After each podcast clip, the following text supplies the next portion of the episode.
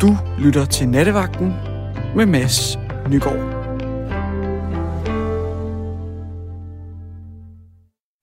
Jeg efterlyste jo sådan set øh, måske lige nogle anekdoter, der kan øh, rejse med Johannes Møllehave på den sidste vej. Og jeg tror simpelthen, det er lykkedes.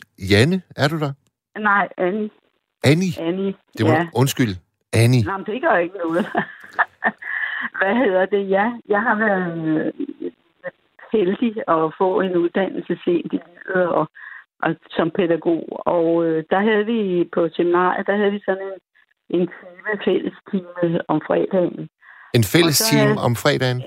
Ja, og så havde, så havde vi forskellige foredragsholdere inde, så alle fire hold, de fik øh, undervisning. Ja. Og deriblandt, der havde vi, øh, vi skulle have en uge, hvor vi skulle snakke om børn og sorg, og, og i det hele taget mange ting om børn, selvfølgelig, når det var et pædagogseminar. Men øh, så kom Søren, eller hvad hedder han? Johannes. Mølle, Møllehave ind og skulle holde et foredrag om børn og sorg. Og så fortæller han, øh, at han havde, han havde tre børn, og deriblandt en af drengene, han øh, kunne godt lide at, at samle på skeletter. Nå. Så han, når han fandt en fugl, så gravede han den ned, og, og så gravede han det der øh, skelet op øh, efter et stykke tid, og så var, så var det jo blevet et skelet. Så da han havde en masse fugleskeletter op på hylden hans, på hans værelse, og han havde vist også, jeg tror også, han havde et katteskelet. Og øh, så skete det jo hverken ved eller bedre, at, at farmor, hun øh, gik bort, og så, så øh, øh, gik han jo sådan lidt rundt om, hvordan skal vi nu klare det? Og han sad så og fortalte meget pænt om farmor, og, og hun var død og sådan noget. Og så har han den lille dreng der, der samlede på skeletter. Ja. Så sagde han, hvad så, må jeg så få hendes skelet? og det er jo, det var, og det var jo bare så sjovt. Men altså, så sagde han, jamen der kan I se, hvordan børn tager det med døden. Det tager de lige fra, oppefra og ned. Altså, det var så morsomt. Altså, midt i alle sorgen, ikke, så kunne de jo selvfølgelig heller ikke lade være at grine. Men altså, børn, de tager det jo på, man skal jo bare fortælle dem, som det er, ikke? Jo. Så, ja, så det var jo fint.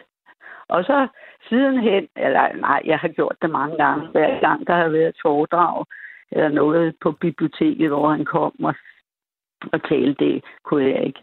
Det kunne jeg ikke lade være med, det skulle jeg, det, det, det skulle jeg med til, fordi man fik altid sådan en dejlig fornemmelse, når man gik derfra, fordi man har brugt så meget tid på at grine, ikke? For han var meget morsom. Jamen, det er, jo, det, er jo, det er jo det, der går igen, og, men, men det, er jo også, det er jo også tankevækkende, at han tilbragte jo en del tid som, øh, som fængselspræst. Jeg kan huske, ja. han, har, øh, han har udgivet en bog, hvor han har interviewet en masse mordere, som, som jeg husker det i hvert fald. Ja, ja, ja. Og, ja, øh, og så skulle man måske tænke, at, øh, at, at han også ville være sådan en alvorsmand. Men det, jeg synes, han, han har formået, det er at, øh, at, at, at blande tingene. Alvor Ja. og, og humor. Ja, og så, han, de gjorde jo også det, jeg hende der, ti, øh, hvad var hun hed, Tisted, øh, hende der var journalist. Ja, Karen bog- Ja. Ja, han, hun lavede jo en bog sammen med, med øh, Møllehave og øh, Benny øh, Andersen. Benny Andersen. Ja. Og øh, altså, den har jeg også hørt om, hvordan han har fortalt om den. Ikke? Altså, de var jo fantastiske. De tog til Mallorca, og der var de jo nede og skrive den bog. Og hun, Karen Thisted havde jo også talt om de to fyre, hun var sammen med der, ikke? Ja, det var et festfyrværkeri af godt selskab. Ja, ja. Og jeg har jeg købte bogen, så den var også rigtig fin. Altså, det var den. Hvad Jo, var han den? Det, været- du, du forsvandt lige der. Hvad sagde du til sidst, Annie? Jeg sagde, jeg har også købt bogen. Mange af hans bøger har jeg købt, Ja. fordi det, det er simpelthen sådan noget, de går, han går over historien jo. Absolut. Det gør han. Og Ja. det er jo også en af dem, vi kommer til. Men han var jo hø- højt op i alderen og var meget syg. Det var jo synd. Det er da godt, han har fået fred, Ja. Kan vi sige. Ikke? Så må vi sige pænt farvel og tak. Hvor mange, hvor mange af hans bøger har du? Jamen, det er ikke så mange, fordi så har jeg lånt dem ud, ikke? Og Ja, jeg har nok haft en 4-5 stykker. Ja. Men altså, det er jo ikke så mange, hvor, hvor han, er, han har lavet over 100. Altså, øh, men øh, han kunne jo han kunne jo bare tale, og han kunne det danske sprog så godt. Ikke? Så ja, men det, var, det har været en, en dejlig berigelse. Jeg læste, øh, jeg læste David Tras, øh, forfatteren øh, David Trasses opslag om Johannes Møllehave i dag, og der var en, en, en fin lille detalje, at øh, han, han havde også oplevet ham rigtig, rigtig mange gange til rigtig, rigtig ja. mange foredrag. Og det var sådan, skrev David Tras, at han kom næsten altid for sent. Men ja. man oplevede faktisk, at han altid kom for tidligt, når man var færdig. Altså, at han nåede at fortælle så meget, at han måtte mindst have været der to timer længere, end han egentlig var der. Så god ja, for... var hans fortælleevne.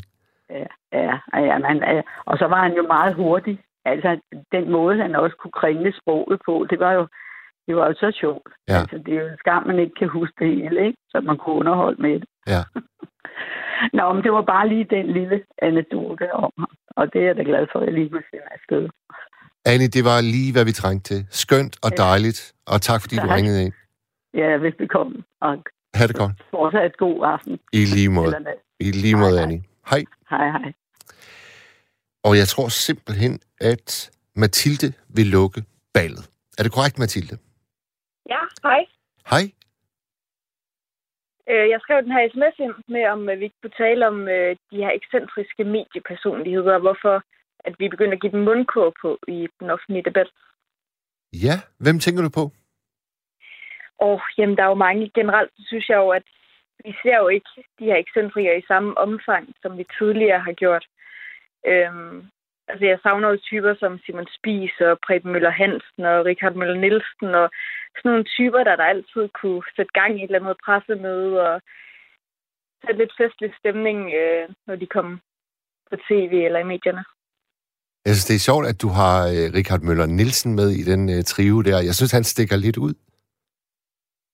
Ja, det ved jeg ikke, om han gør. Jeg synes bare, når man ser de der pressemøder, der var dengang, øh, nu er jeg jo fra 97, så det var inden min tid, men øh, der under øh, EM i 92, altså de der underlige anekdoter, han lige pludselig ind, når han sidder og udtaler sig. Altså, det var top underholdende, det var på et helt andet niveau, end Kasper Julemand, han kan levere. At de var i hvert fald spøjse, og meget, meget tit handlede de om alt andet end fodbold. Ja, det er også det, der er så interessant. Altså, det gjorde jo, jeg gider at sidde og se sådan en pressemøde, på trods af, at jeg intet begreb har om fodbold og fodboldverdenen. Ja. ja han, kunne, han, kunne, han kunne altså noget med, med anekdoter. Har du set den spillefilm, der er lavet sommeren 92? Ja, det har jeg. Hvor Ulrik Thomsen, han skal spille uh, Richard Møller Nielsen? Jeg lavede faktisk, øh, jeg skrev i gymnasiet en øh, retorisk analyse om Richard Møller Nielsen, med hvordan han ligesom bruger sproget og faktisk får folk til at lytte til sig med de her lange anekdoter. Det var meget interessant. Ja. Kan, hvad, har du en favorit? Øhm, nej, jeg kan ikke lige huske dem på stående fod. Nu er nogle år siden, jeg øh, dykkede ned i dem. Jeg synes bare generelt, han var en meget øh, fascinerende person. Altså, han kom jo til at være helt ekstremt politisk ukorrekt, da han op til en kamp mod Nordjylland skal beskrive Danmarks modstander. Og så beskriver han øh, nordjyderne sådan, at de er et folk, hvor når man bruger en bøsse, så er det noget, man skyder med. Så er det ikke noget, man er. Noget i den, noget i den stil. Og det var altså godt nok en, øh, en kontroversiel øh, udtalelse fra en landsholdstræner. Det er en af dem, jeg kan huske. Jeg synes også, det er interessant det her med, at før i tiden, det var jo i alle brancher, vi kunne finde de her ekscentrikere. Altså, selv når man så på store svindlere som Kurt Thorsen og sådan noget, det kan Stein Bakke og Britta Nielsen og sådan noget, slet ikke leve op til. Altså, der var bare flere af dem dengang. Og jeg synes også, man ser sådan en kedelig tendens med, at hvis vi har nogle kendte mennesker, der stikker lidt ud i dag og kommer med nogle lidt kontroversielle udsagn, så har de lige pludselig demens eller en eller anden sygdom, og så er det ufint af medierne og øh, citere dem for det, de siger. Altså, hvad er det for noget? Jeg synes virkelig, det er frygteligt. Altså, øh, min, øh, min medmarker i aften, Lukas, han stillede op i X-Factor i, jeg tror det var i 2013. 2009, 10, ja, 10, 9. Det var i 2009. Øhm, og han havde øh, Thomas Blackman. Og Blackman holdt jo en meget omdiskuteret tale her til Zulu Awards. Så du den, Mathilde? Ja, den tænker jeg faktisk også på. Ja, det undrer mig nemlig. Jeg, jeg tror, hvis, hvis jeg skulle have nævnt tre, øh, sådan bare lige fra hoften, så tror jeg, jeg havde taget Ricardo ud, og så sat Blackman ind. Hvad, hvad, hvad var din oplevelse af den tale? Øhm, jamen, jeg synes, det var en fin tale. Jeg kan ikke forstå, hvorfor folk de lavede så meget ballade over den. Jeg tror jo, de fleste forstod godt den humor, der lå under hans budskab, og jeg tror ikke, han har haft nogen som helst seksuel interesse i Tessa. Altså, for det var tydeligt, at det var en fuld mands øh, snak, og at det måske ikke skulle tage så alvorligt, som det åbenbart er blevet gjort.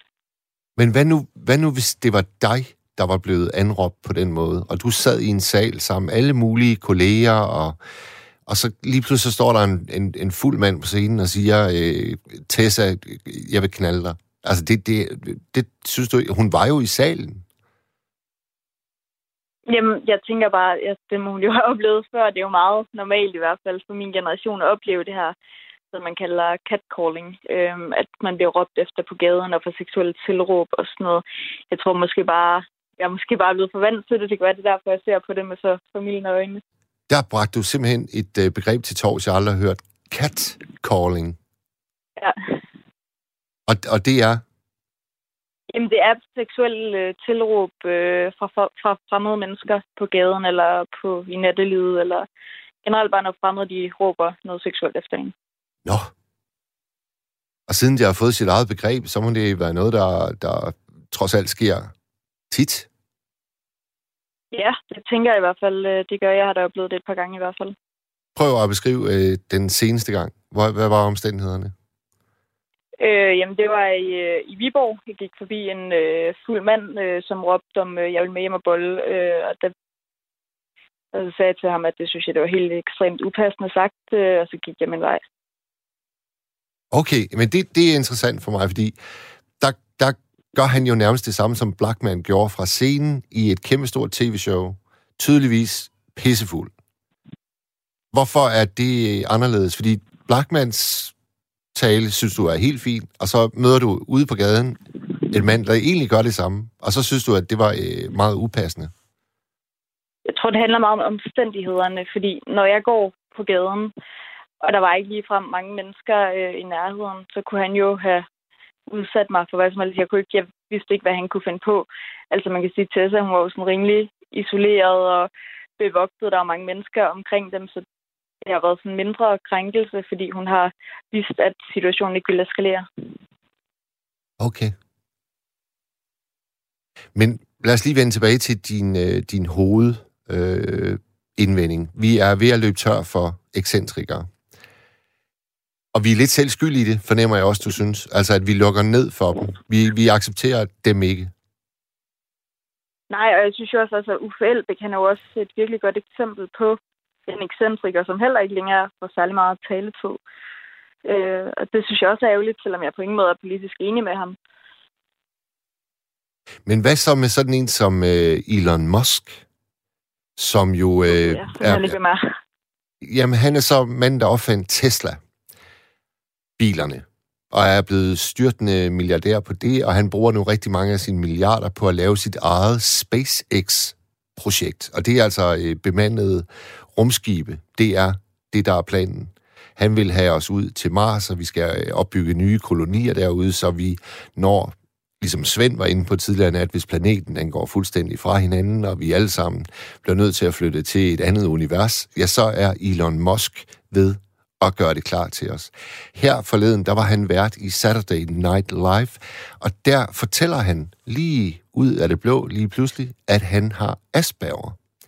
Og der er jo en anden meget berømt ung svensk pige, der også har Asperger. Greta Thunberg. Og hvis vi skal pege på to mennesker, der har kæmpe, kæmpe, kæmpe stor indflydelse på, hvor vi er på vej hen, jamen så vil jeg faktisk sige, Thunberg, hun lagde fra land med klimakampen, og øh, Elon Musk, han er nu på vej ud i rummet. Og der har vi faktisk også en dansk arkitekt, Bjarke Engels, som er ved at designe huse, der skal være på munden. Så altså, jeg, jeg, jeg vil ikke give dig helt ret i, at ekscentrikerne er på vej væk. Jeg tror også meget, det er i forhold til politik, jeg måske ser det, fordi nu har jeg en far, der altid interesseret sig meget for politik, så jeg jo skulle se alle mulige gamle klip fra da han var ung og fulgte med i politik med Preben Møller Hansen og sådan noget. Det var bare nogle helt andre typer på et meget mere underholdende niveau. Og det savner jeg, at vi har de her lidt skæve eksistenser ind i dansk politik. Det gør jeg æder bank med os. Jeg skal til øh, folkemøde på Bornholm i næste måned, og der, er der, jo, der kommer alle politikere, der kryber gå, og jeg håber sådan, jeg møder en, jeg aldrig har hørt om før, som viser sig at have noget af Preben Møller Hansens helt utrolige energi, og også et, et lidt andet sprog, altså et sømandssprog. Jeg savner noget kaptajn Haddock i Folketinget også den her egenrådighed, han er jo fuldstændig ligeglad med, hvad Folketingets formand han øh, beordrede. Han kørte bare sin egen stil. Det var så fedt at se. Der er mange gode klip på, øh, på YouTube med Preben Møller Hansen. Ja. Det kan, vi, øh, det kan vi anbefale lytterne, hvis de lige, øh, inden de skal helt sove, så kan man lige søge på øh, Preben Møller Hansen. Der, der, han bliver meget, meget ofte tysset ned, når han kommer til at bande i Folketinget. Det er skide sjovt at se. Mathilde, jeg er med dig. Øh, vi skal passe på de få ekscentrikere, vi har. Og nu er, ja, nu er vi simpelthen øh, nu er vi simpelthen der, hvor vi er på det sidste halve minut. Mathilde, du bliver nattens sidste lytter, der kom igennem. Tak skal du have. Og lad os, øh, jeg, tror, jeg, tror, jeg tror faktisk, det er fjerde gang, jeg har snakket med dig nu. Jeg kan kende dig, Mathilde. Det er altid, det er altid skønt, når du ringer. Ha' det godt, og vi ses. Lige måde. Hej du. Hej. Og så skal Lukas og jeg bare øh, vinke farvel sådan helt øh, imaginært, for I kan jo ikke se noget som helst, men I kan høre os, og snart kan I høre os igen. Og nu er klokken blevet to. Vi skal videre. Kirsten, er du der? Ja, det er jeg. Velkommen til. Ja, det her siger jeg også til dig. Du er jo ny, kunne ja. jeg forstå. Er en grønskåling. Og, øh, nå, det, det lyder da øh, også godt nok. Du har da en dejlig stemmeføring. Det kan jeg da godt lide. Tak for det, Kirsten. Så, I lige så, måde. Øh, det må vi se, om vi kan få noget ud af. Ja. Øh, ja, jeg synes, at emnet var ualmindeligt godt. Øh, det er jo, det er jo øh, op i tiden, hvis man må sige det sådan, at, man, øh, at der bliver lagt lidt mere mærke til, om der så bliver gjort nok øh, for hjemløse og øh, folk, der er udstødte i samfundet eller på anden vis ikke øh, altid kan klare øh, at følge med i det øh, race, der, der kører det, det, er så, det er så det spørgsmål. Øhm, jeg har jo jeg har jo igennem et, et meget langt liv været meget interesseret i at være øh, en hjælp til folk, der har det øh, øh, dårligt. Ja. Det har jeg altid. Så har jeg altid haft det. Det kan jeg huske helt tilbage til, jeg var ganske ung, at øh, jeg næsten altid øh, engagerede mig i, i folk, der havde det øh, dårligt. Og øh, øh, på et tidspunkt, så begyndte jeg også at, at, at ligesom gøre mere ved det, så jeg meldte mig som ung øh, til øh, øh, at arbejde som frivillig volontør i, øh, i Sydfrankrig for, for Abbé Pierres kontor. Aha. Abbé Pierre er ikke kendt af alle, men øh, øh, det er i hvert fald... Nogen kan godt huske, at han har eksisteret. Han døde for en 5, 6, 7 år siden, som jeg husker. Det var en øh, katolsk præst, som, som var begyndt at, at, at, at blive mere og mere frustreret over, at øh, regeringen der i Frankrig ikke, ikke rørte en finger for at hjælpe de der mange øh, hjemløse, som øh, sov ind under broerne, øh, både vinter og sommer, og hvor, der, hvor de hvor de mistede små børn og, og ved jeg, øh, på grund af kulden, og øh, de kunne, ikke, de kunne ikke skaffe sig et sted at bo, fordi det var for dyrt for dem at bo i de almindelige lejligheder, og hvad skulle de så gøre? Ja. Så han gav sig til at lave et, et, et hjælpeprogram, øh, hvor han, øh, øh, hvor han, øh, han blev kontaktet af nogle klunser og nogen, der var sådan øh, fra krigens tid, der eventuelt har været ramt af krigstraumer, eller, eller nogen, der var fraskilte, og, og, og mænd, som faktisk øh, gik rundt og var lidt forhudlet, og, og de bad om at få husly hos ham. Og så siger han til dem, han havde nemlig et stort hus, han havde arvet hos sine forældre, så siger han til dem, jamen øh, ved du hvad, øh, jeg kan altså sagtens bruge din hjælp, hvis det er, fordi jeg er ved at bygge huse til, til øh, fattige og hjemløse familier med børn. Ja. Vil du være med til det? Og det gjorde de så. Og øhm, det blev så et, et kæmpestort projekt, der hed øhm, øh, Projekt Emmaus, ligesom fra Bibelens øh, specielle øh, betegnelse. på en bestemt vej, vejstrækning, hvor Jesus gik øh, vejen til Emmaus, eller hvad det var for noget. Ja. Men så, så, så hvad hedder det, øhm, så tog jeg altså og tog imod den øh, invitation, han havde sendt ud til øh, unge i overskudslandene, som han kaldte det, om at komme og være med til at hjælpe. Og det gjorde en veninde og jeg, som var kunststuderende sammen. Vi tog ned og hjalp i en helt sommerferie, hvor vi var med til at oprette øh, nye lejre. Det vil sige, at vi lånte nogle gamle øh, store skoler, som alligevel stod tomme. Dem lånte vi og, og, og boede i. Og, og så øh, øh, kom øh, de øh, hvad hedder det, lokale øh, koner og lavede mad til os hver dag. Og øh, vi gik så ud øh, med håndkærer i, i byen. Øh, det var i Loiredalen der.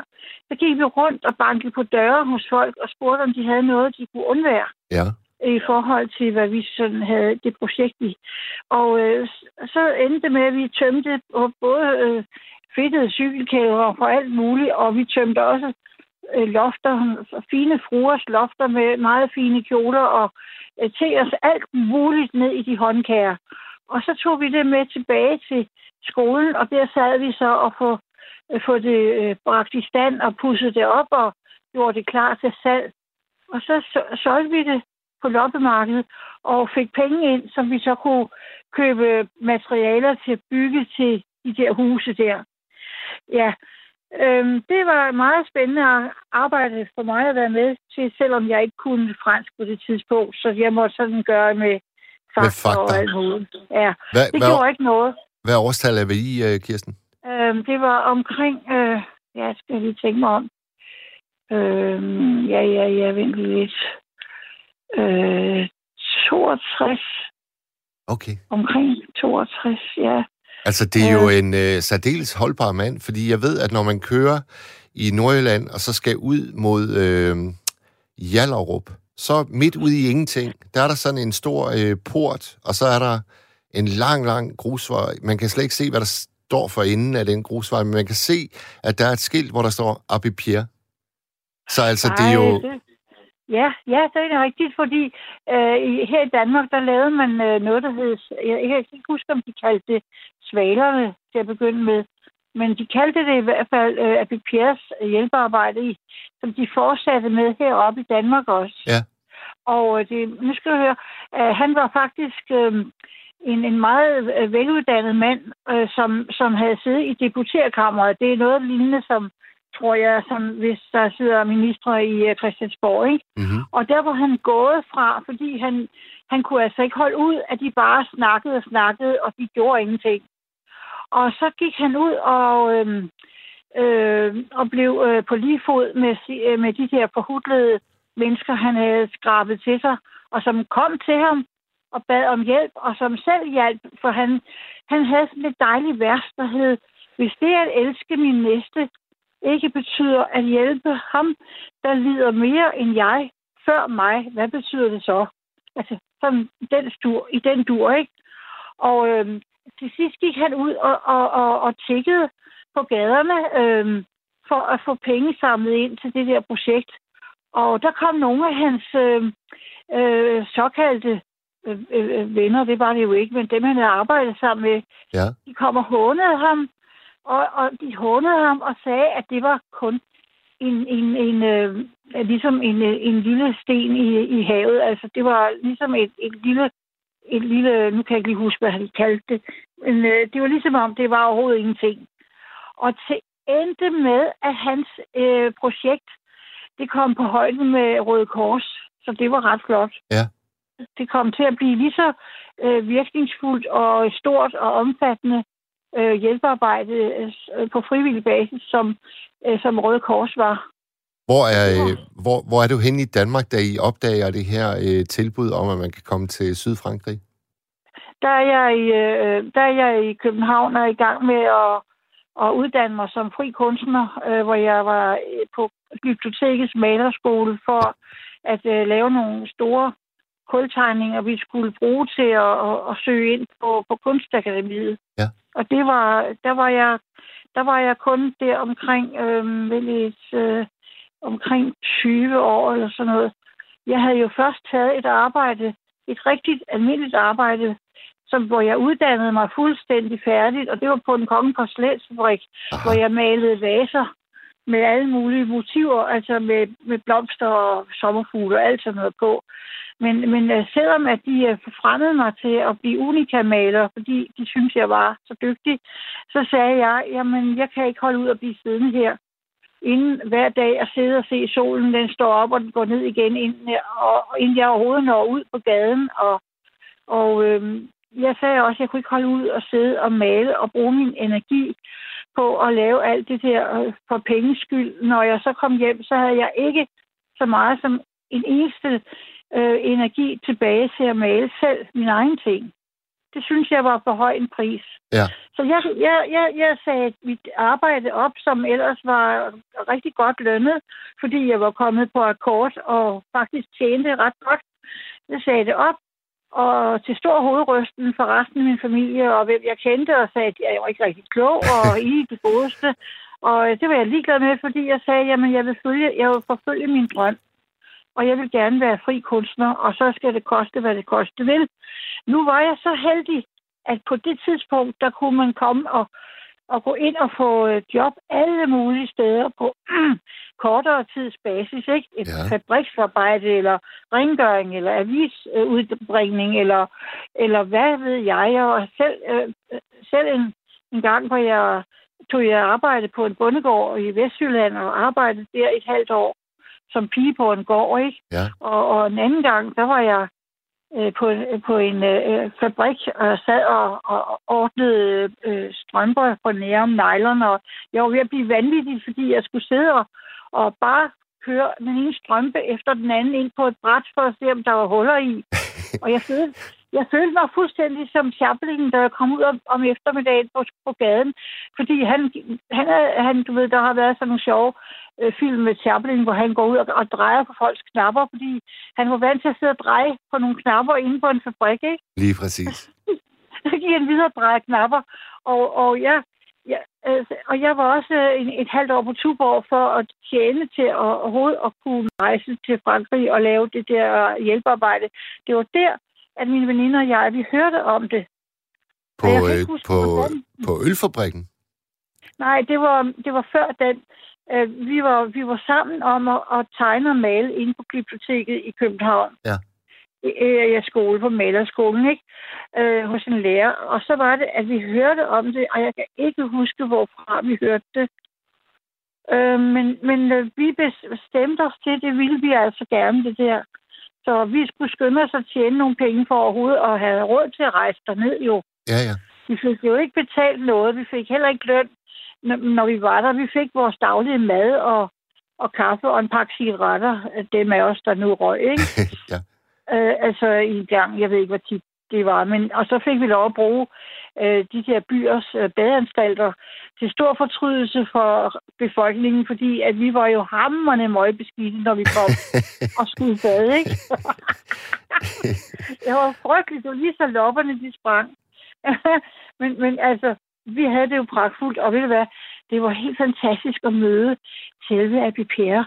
Han havde så meget udstråling, den mand af godhed og, og, og, og omsorg for andre mennesker, at jeg har aldrig oplevet noget lignende i mit liv. Og selvom jeg ikke kunne øh, et ord fransk, så stod jeg jo bare der og hang ved hans læber, når han, han kom og fortalte til øh, og, og besøgte os på de der lejre, og, og, og fortalte og opildnede os og sådan noget. Han kom med sin lange kappe, øh, som han jo han havde brugte det der øh, det der øh, øh katolske påklædning, han plejede at være.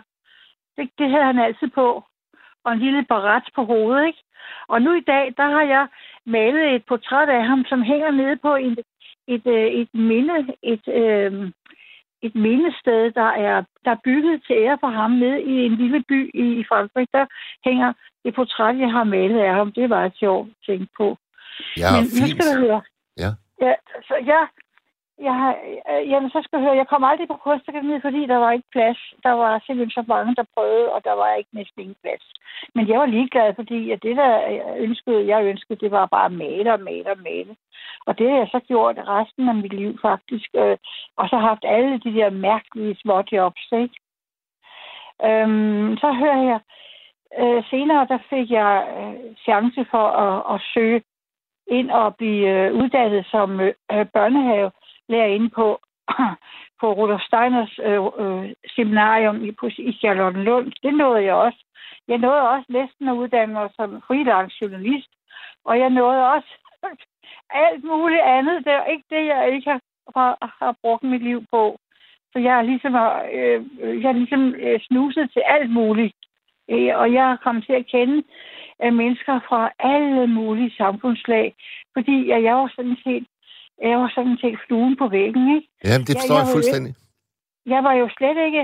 Øh, jeg, når jeg gik ind og søgte job i forskellige steder, øh, på fabrikker og hvor det nu var, så, så var det jo ikke meningen, at jeg skulle blive der. Så Nej. jeg kunne jo bare jeg kunne jo bare sagtens, fordi øh, jeg skulle kun øh, henslæbe mig øh, et halvt år eller øh, nogle måneder der, bare for at tjene det, jeg nu havde brug for. Og så kunne du rejse videre? Så kunne jeg rejse videre, og jeg tog også et, et sommerophold øh, på Asgaard Højskole og læste både så Kirkegaard og jeg ved de store filosofer, og jeg ved ikke alt det, jeg lavede. Og så det der sådan, job på en, på en bondegård i Vestjylland, fordi jeg ville frygtelig gerne lære Vestjylland at kende indefra. Og jeg skal lige love dig for, at jeg kom til det. Fordi at de, de ville jo ikke, de jo, havde jo ikke tænkt sig at forstille sig over for mig, fordi at jeg var jo bare den der dumme Københavner, ikke?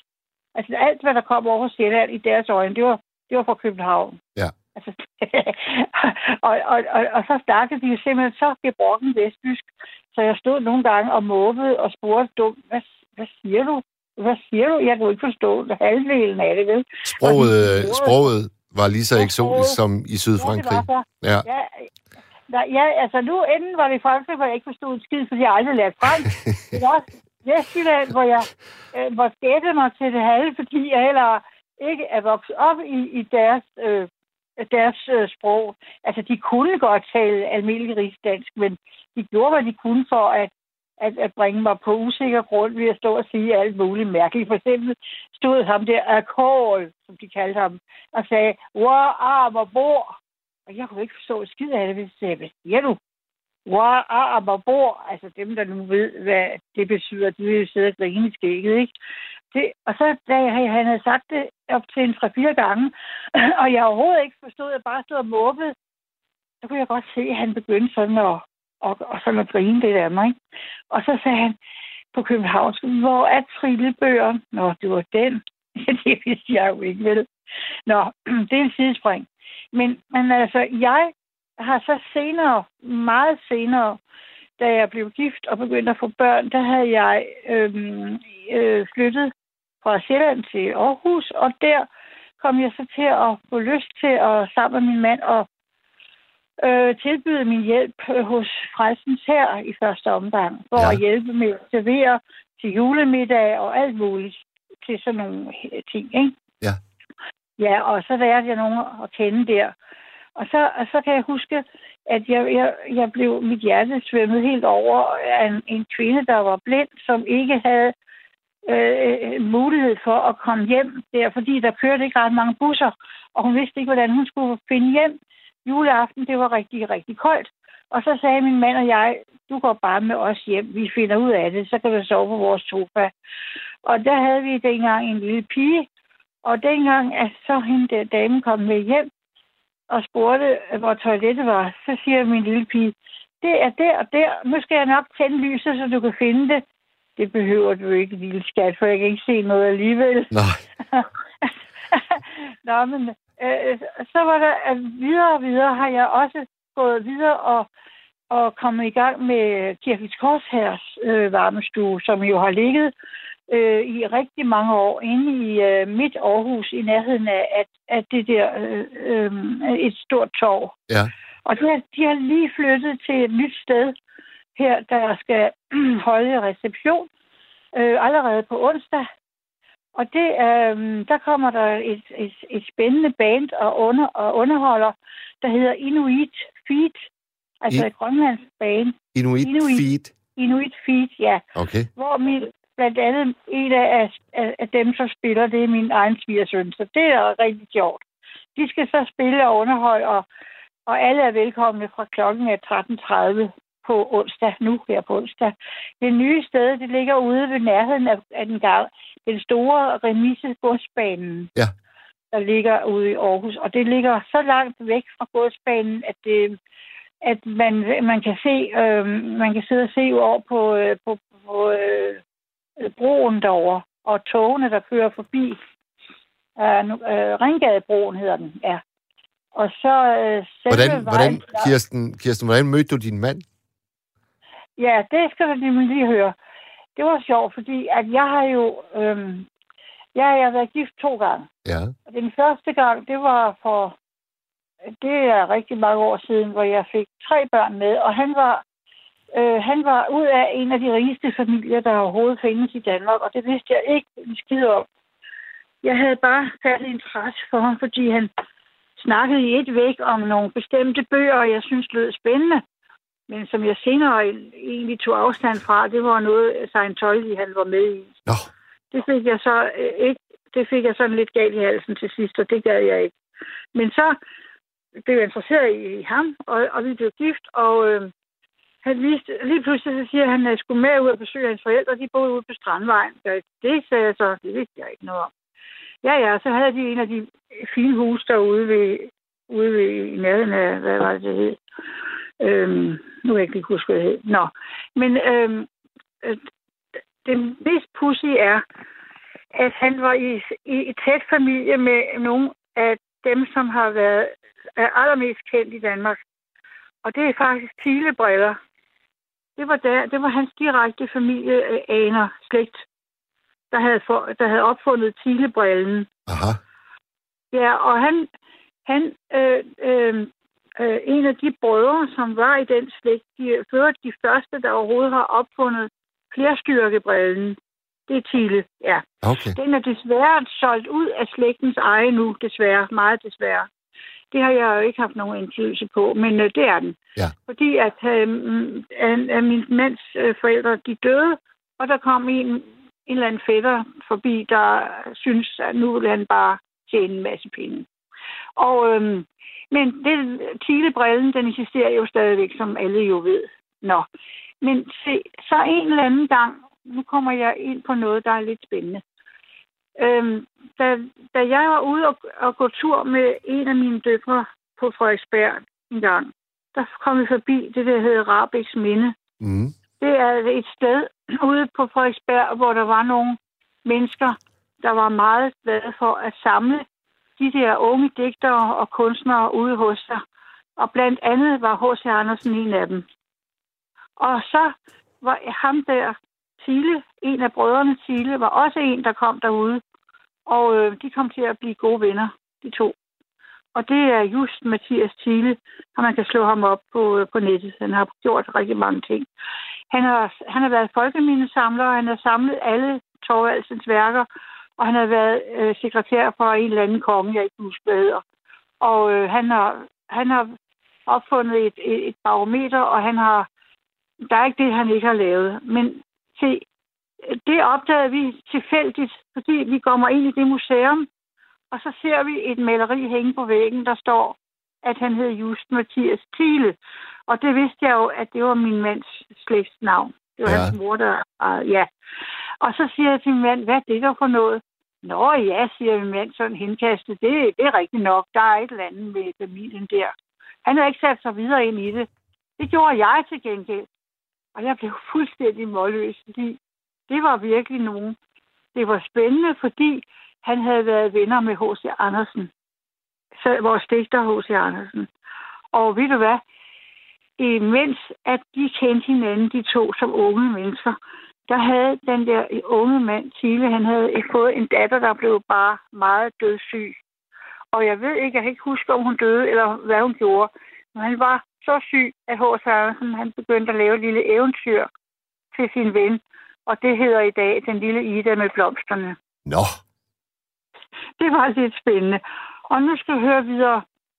Så så prøver jeg at springe igen lidt fremad, og det er, at jeg har øhm, mine to døtre. Jeg fik i alt øh, fire børn, men det med to forskellige mænd. Den første, det var ham der, den rigmandens søn der. Øh, ham var jeg nødt til at lade mig skille fra på et tidspunkt. Det var lidt sørgeligt, men det var jeg. Hvorfor? Øhm, øh, hans opvækst havde bevirket, at han faktisk ikke var i stand til at give følelser fra sig, fordi han var blevet vant til, at hans forældre de bare var sådan nogen, der havde brugt en masse energi på og deres egen business og deres venner og deres rejser og alting.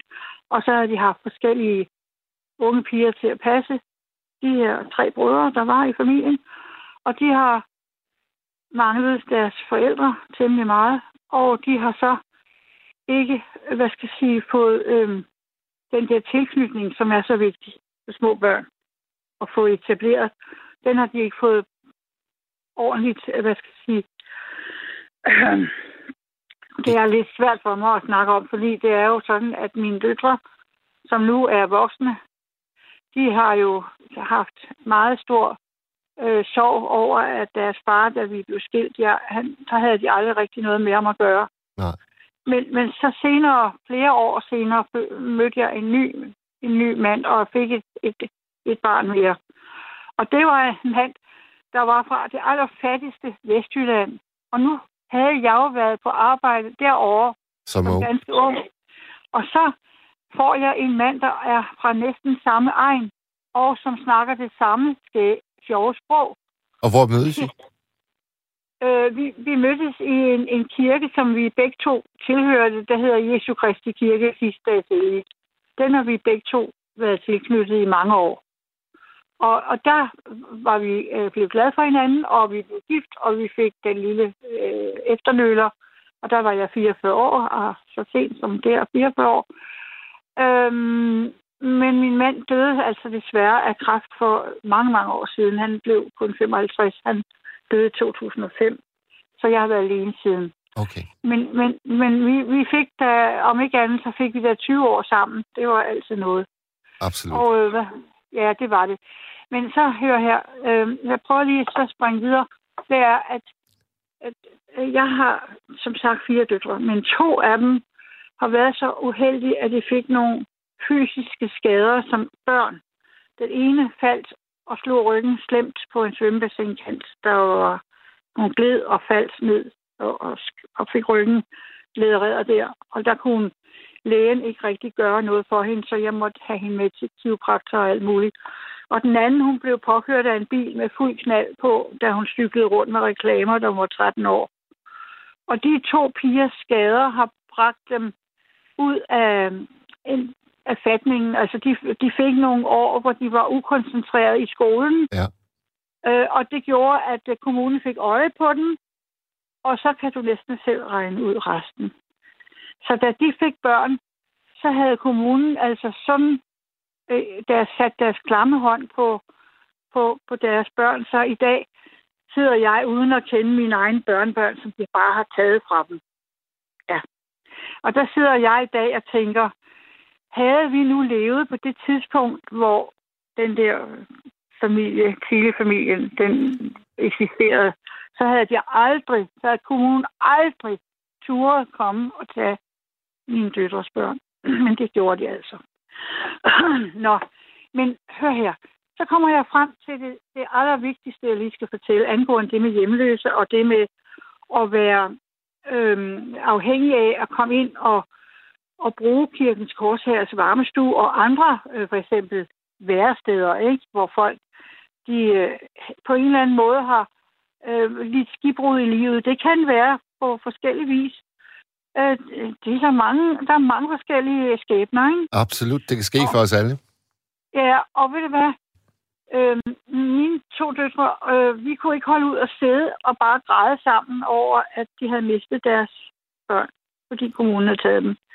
Og vi kunne ikke holde det ud og, og kæmpe op imod kommunens uretfærdige behandling af dem, som de har gjort med så mange andre, og det er Men hvor er, mere kommet. Kirsten, hvor er de børn i dag? De er hos, øh, øh, nu er de, de sidste, der er tilbage, de er hos øh, to forskellige plejefamilier. Men ellers har, har nogle andre af dem været rundt på alle mulige institutioner og blevet kastet rundt. Og, og, og, og det ene og det andet. Det er en lang og tragisk historie, der dækker 23 år nu. Og det har jeg så siddet og, og, og kæmpet op imod kommunen i, i 23 år, og jeg har skrevet rigtig mange artikler, fordi jeg også har delvis taget et journalistkursus, og jeg er god til at skrive, og jeg har skrevet rigtig mange artikler til aviser og sådan noget. Og de har været meget gode til at tage imod. For nogle år siden, der tog de øh, vældig meget imod det, jeg skrev, og de øh, øh, øh lod øh, faktisk deres egne tegnere tegne øh, illustrationer til mine øh, artikler. Ikke? Dem har jeg så gemt, som jeg har liggende. Øh, men nu her på det sidste, der har der ikke været ret meget at komme efter med at skrive til aviserne, fordi, fordi at øh, de, øh, øh, de politikerne vil jo ikke øh, røre det med en ildtang. Altså selvom sagsbehandlere og andre den slags, de sidder og lyver højt og flot om familier, i, som de fjerner børn fra, og nu i fuld knald er i gang med at tvangsadoptere børn, som har kendt øh, hele familien og bedsteforældrene i flere år. De bliver pludselig tvangsbortadopteret, så de får fuldstændig øh, øh, totalt hakket alt, hvad der hedder familie og rødder over, og de får aldrig lov til at se dem mere. De får ikke lov til at vide, hvor de kommer hen. Altså, det er en dyb, dyb, dyb, dyb tragisk historie. Danmark er, øh, gør sig bare skyld i meget, meget, meget stor, alvorlig øh, ting og sager omkring det med børn. Og vi er Kirsten. tilbøjelige at kalde det børneindustri. Men det, det, Kirsten. kommer vi, Kirsten. det kommer vi væk fra nu. Kirsten, Kirsten, prøv at høre, dit, øh, dit livsforløb, det er jo helt vildt. Vi kan slet ikke rumme det hele Jamen, på jamen, én nej, samtale. Nej, til sidste. Det Nej, nej, Kirsten, prøv at høre. Du må ringe ind næste gang, jeg kommer og er nattevagt. Så tager vi kapitel sige 2. Det aller sidste. Nu sidder, vi sidder på Kirkens her der og lader os trøste af de andre, og så er det færdigt. Okay? Det er ikke altid, man behøver at være hjemløs for at bruge Kirkens Korshærs varmestue. Nej, okay? det, det forstår jeg til fulde. Det forstår jeg til fulde. det, var min, det var min konklusion. Godt, Kirsten. Tak for det. færdig. Tak for Okay, det. selv tak. Ja. Hej. hej. Hej. Oh, wow, det er mig jo. Goddag, Thomas. Hej, Mads. Hvad har... Jamen, det er rigtigt. Jamen, jeg har givet udtryk. Jeg har. Jeg, øh, øh, altså, i virkeligheden, så var jeg jo ikke helt klar over, hvad aftens emne det egentlig er gået ud på, og før jeg ligesom lytter efter nu, at det går i virkeligheden på, hvad vi nu engang har lyst til at tale om. Det er sådan, ja. at i nat, der bestemmer I, hvad vi skal snakke om. Ja, ja. Okay. Jeg kunne godt tænke mig, at øh, øh, det har ikke noget, øh, øh, øh, det har ikke noget med, med, med sundhed at gøre, eller med noget øh, øh, øh, i den forstand, at, øh, at jeg godt kunne gå ind og tænke mig, at øh, alle fædre, der har haft et forhold med en kvinde før i tiden, og får et nyt forhold og får nogle nye børn og sådan noget der, det har ikke noget med sundhed at gøre. Okay? Jeg tænker bare et eller andet sted. Nu har jeg lige haft det op. Jeg har lige haft en far, der er død. Her for et kort øjeblik siden. 16. marts døde han. Altså din far? Min far, ja. 77 år gammel. Ja. Ja. Øh, og, det skulle han jo. Han var jo på vej afsted fra, og, selvfølgelig har jeg da været øh, dybt ulykkelig over det.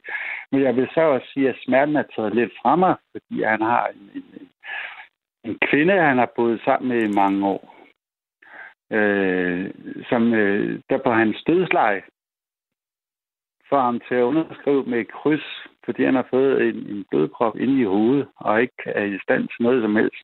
Og så underskrive med et kryds om, at øh, alt, hvad der er af værdier, er overladt som gave til hende. Og, øh, og vi børn, vi er underlagt øh, øh, det, man kalder for tvangsarven. Og så, så, så, så, så ved jeg ikke, så er der vel en række poster og sådan noget der, som vi nogle gange kan kaste os over efterfølgende. Altså, jeg skal lige forstå det. Så I arver en gæld, og hun arver alle de besiddelser, Det han ved vi havde. ikke noget om. Det ved vi ikke noget om endnu. Det er bare princippet i det, at, at hun på, øh, på, på, på mandens dødsleje laver tingene om. Hun ændrer et testamente direkte fra helt tilbage fra 86. Hold da kæft. Ændrer hun øh, øh, øh, samme dag som den, den, den 11. marts, og manden dør den 16. marts, ændrer hun tingene. Og det mener jeg er totalt forkasteligt. Har du haft en advokat til at kigge på det? Fordi jeg synes, det lyder lidt vildt. At Jamen, et jeg har kryds... først fået papirerne i dag, så det er helt nyt. No. Og Så, øh, så selvfølgelig får jeg da en, en advokat til at kigge på øh, papir, papirerne. Men jeg tænker da også, at der er nogle lyttere ude i... i altså, det her, det handler ikke om, at, at, at min far, han havde sgu ikke mange penge på nogen som helst måde. Altså, det handler ikke om, at, jeg skal er gået glip af, at jeg skulle arve noget som helst. Jeg tænker bare et eller andet sted, at den her øh, røvsyge møgkælling, han har fundet som øh, kone, har øh, valgt at bruge sit sidste magtspil imod os unger, øh, og, og gøre noget så tavligt, og gøre os afløse på den måde. Hvad fanden har hun tænkt sig? Altså, hvor fanden var er det tavligt? Og har du konfronteret hende med det? Nej, så langt er vi slet ikke noget endnu. Nej. Det, og, og det tror jeg, det kommer til at foregå igennem vores advokat. Eller igennem den advokat, som der har sendt øh, materialet ud til os. Altså, det, er det, det, er jo- jeg har lige modtaget det i dag. Så det er helt nyt for mig. Og hvem, hvem er afsender på sådan et brev? Det er en advokat fra dødsboet, der har optaget min fars dødsbo. Okay. og er hyret af min fars kone. Sjovt nok, så er det den samme advokat. Det er også derfor, at vi er nødt til ligesom at, at finde ud af, øh, hvornår at min far har fundet ud af. Det sidste testamente, det er skrevet den, øh, i, i, i 16. Og så ændrer han det så den 11. marts og dør den 16. marts. Det er egentlig en meget sjov og påfældende øh, ting, at han skulle bruge så mange år på at gå og tænke på, at han skulle ændre tingene i, sådan, i sidste øjeblik. Ja, fordi du Og sagde... efter, han, og, efter, og efter han har fået en blodprop i hjernen, og kun kan under, under, underskrive med kryds. Jeg tror altså ikke, den holder. Øh, altså nu, øh, nu spørger vi ind til, hvornår, hvor, hvor længe de har, altså hvis de, de har brugt 16 år på at gå og, og, og skrive på det her testamente og sådan noget der, så kan vi jo ikke lave, så har det jo været min fars ånd og sådan noget der. Men hvis tingene er gennemtvunget efter manden har fået en blodprop, Ja. og sådan noget der, så er det hende, der har lavet noget, et eller andet væk om digger. Det kan vi selvfølgelig ikke finde os i. Og så er vi nødt til at gå ud og finde en advokat, som der kan tage en sag mod hende. Altså, min far fik også... og, Øh, og, og, og det er virkelig små penge, det her. Altså, det, er- det, er- det, det, det, det, det, det handler slet ikke om penge på nogen som helst måde, fordi Nej, nej, nej. der er ikke nogen penge. Det er en principsag, ja. og, og det handler om kærlighed i virkeligheden. Og karma. En stor del karma. Kærlighed og karma. Ja. Jeg forstår Ja. virkelig, virkelig, virkelig godt, du er fuldstændig kørt over. Det må jeg sige. Ja, ja. Den er jeg ked af. Den er jeg rigtig ked af. Har du øh, på noget tidspunkt haft et, et bedre forhold til din fars udvalgte? Eller har jeres Mm. forhold altid været skidt? Mm. Mm. Jamen, jeg tror, vi alle sammen har været indstillet på et eller andet sted, at, at, at, at, min mor, hun gik hen og blev syg i en tidlig alder. Hun var, hun var 34 år, da hun fik en hjerneblødning. Ja. Og havde fire børn på det tidspunkt. Øh, og så går min far hen og finder sig en, en, en, en ny kvinde, og, og, og de får så to børn sammen. Og, og der, det er der vel ikke noget. Altså, det er i virkeligheden så smukt, som det kan blive. Så det, det tror jeg sgu ikke, der er nogen af os, som der har haft noget... Altså, det, vi har altid synes at den her, det her stykke... Det her, ja, hvad skal man kalde den? Fruen timer, han gik hen og øh, øh, det var en, en slags skønhed. Altså, der har sgu ikke været noget... Det, det, ja, det, det, det, nej. Thomas, hvad siger dine øh, søskende? Har du snakket med dem? Har de fået det samme brev i dag? Mm. Vi har alle, også fire, jamen jeg tror, vi alle seks har fået alt det samme brev. Ja. Okay. Ja. Og, og hvad, hvad, hvad siger de andre? Nå, men, øh, det er vi nødt til at få... Øh, vi er nødt til at få undersøgt, hvornår det er, at mænd har skrevet under på det her stykke papir. Mænd har skrevet under med et kryds. På, øh, mænd har øh, med et kryds øh, øh, øh, fraskrevet den, øh, den, den, den, den, den, arve ting, som han havde sat. Det, jeg kan ikke sige tingene rigtigt, fordi jeg ved ikke en skid om, hvad fanden ting det handler om. Men altså, den, øh, han har jo øh, han har jo skrevet et testamente i 86. Ja. Ja, og det testamente er lavet om her øh, den 11. marts, hvor han dør den 16. marts. Hvorfor har mændene ikke brugt siden 86 og så frem til, øh, til nu at lave om på det her testamente? Hvorfor skal det ske lige nøjagtigt, efter han har fået en blodprop i, hovedet? Ja. Det samme med Thomas, Thomas, det samme skete for min far, at øh, han får kraft, og det er et langt forløb. Men der, da han får en blodprop i hovedet, der, der altså fra dag af, der er han jo øh, nærmest helt væk. Så det virker, det virker jo, det gør det jo historien endnu mere gral, at øh, den der forandring af arven skulle være indtruffet efter den der blodprop i hovedet, fordi så er man godt nok, så er man kvæstet. Jamen, sjovt nok, så er der øh, to sygeplejersker, der har skrevet under på som vidderhedserklæring øh, på, at min far han har været i fulde efter den her blodprop her, og har, har lavet testamentet om. Ja. Sådan så, at øh, min fars nye kone arver alt, og der ikke er noget tilbage som helst. Noget, slet ikke noget. Og, og det handler virkelig ikke om penge, fordi der er ikke nogen. De er virkelig kun en lille familie. Øh, øh, så det, det, det, altså det her, det er altså ikke om, vi handler måske, vi snakker om tusinder af kroner, 100 kroner måske. Altså det er virkelig ikke mange penge, vi snakker om. Men det er bare princippet i, at, at det kan lade sig gøre for hende, ja. at hun ændrer tingene fra, at, at, hvad der var hans ønske, til hvad der rent faktisk går hen og bliver hendes ønske, og det, der kan lade sig gøre for hende. Sus, altså, øh, Thomas Sus skriver på sms'en, hans fars kone kan ikke ændre testamentet alene uden farens underskrift. Det stusser jeg altså også over et kryds, siger du. Altså, det, er jo, det minder jo om, det, om de der... Øh, det minder om de der øh, kærestebreve, man fik, da man gik i folkeskolen. Vil du være kæreste med mig? Sæt kryds. Ja, nej, måske. Altså, det, det, det lyder helt vildt, at det skulle være nok til, at en arv kan omgøres. Jamen, det er heller ikke sikkert. Altså, det er jo, det er jo ikke sikkert, at, øh, at vi unger, vi accepterer det for... Hvad, hvad, hvad kaldte du hende, Sus? Ja, det var Sus, der skrev ind. Ja, ja. Jamen, du må jo sige til Sus, at det finder vi altså ikke i. I vil finde en advokat? Ja, vi finder, vi får en advokat til ligesom at gennemgå de der forskellige ting. Ja. Ja. Når nu, øh, når nu der kommer afklaring på den her øh, historie, den er jeg meget, meget øh, nysgerrig på. Øh, kan du så ikke ringe ind til nattevagten igen? Jo, det vil jeg da gerne. Men det vil jeg da rigtig gerne. Men, nej, men altså, det er da også en rigtig uheldig ting at lige at komme ind. Men nu var det jo bare lige det, som der var aftens emne, sådan at vi kunne fiske. Vi kan finde på alt muligt andet også. Øh, Lukas er lige kommet, lige kommet ind med en håndskrevet sæd igen, fordi vi kan ikke kommunikere sammen i nat åbenbart. Der er ikke lyd igennem mellem Lukas og jeg. Men han skriver, der er ikke nogen lov om underskrifter. De må være forskellige hver gang.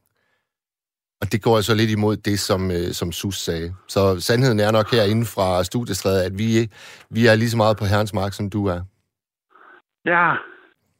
Hov, nu er der kommet en fra Anne, der lytter med. Hun skriver, der er en meget dygtig tidligere advokat, som lytter med normalt hos nattevagten. Vi kan håbe på, at han kunne finde på at ringe ind og hjælpe Thomas. Sidste efterår ringede han ind i en times tid og fortalte super gode råd om testamenter, hvor han rådede om, at man skulle skynde sig at forordne et sådan, hvis man er alene. Så det ja, kan vi kun... Huske, øh, jeg har hørt også den udsendelse. Jeg kan godt huske, at, Øh, med- der dukkede faktisk en, mand op, der havde styr på tingene. Ja. En advokat, ja.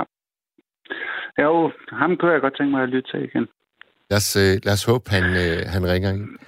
Thomas, øh, Ja. Tak, for, tak for snakken, og have en øh, fortsat god nat. Jo, Det er okay, Mads. Og tak til dig også, og i lige måde. Hej hej. Hej.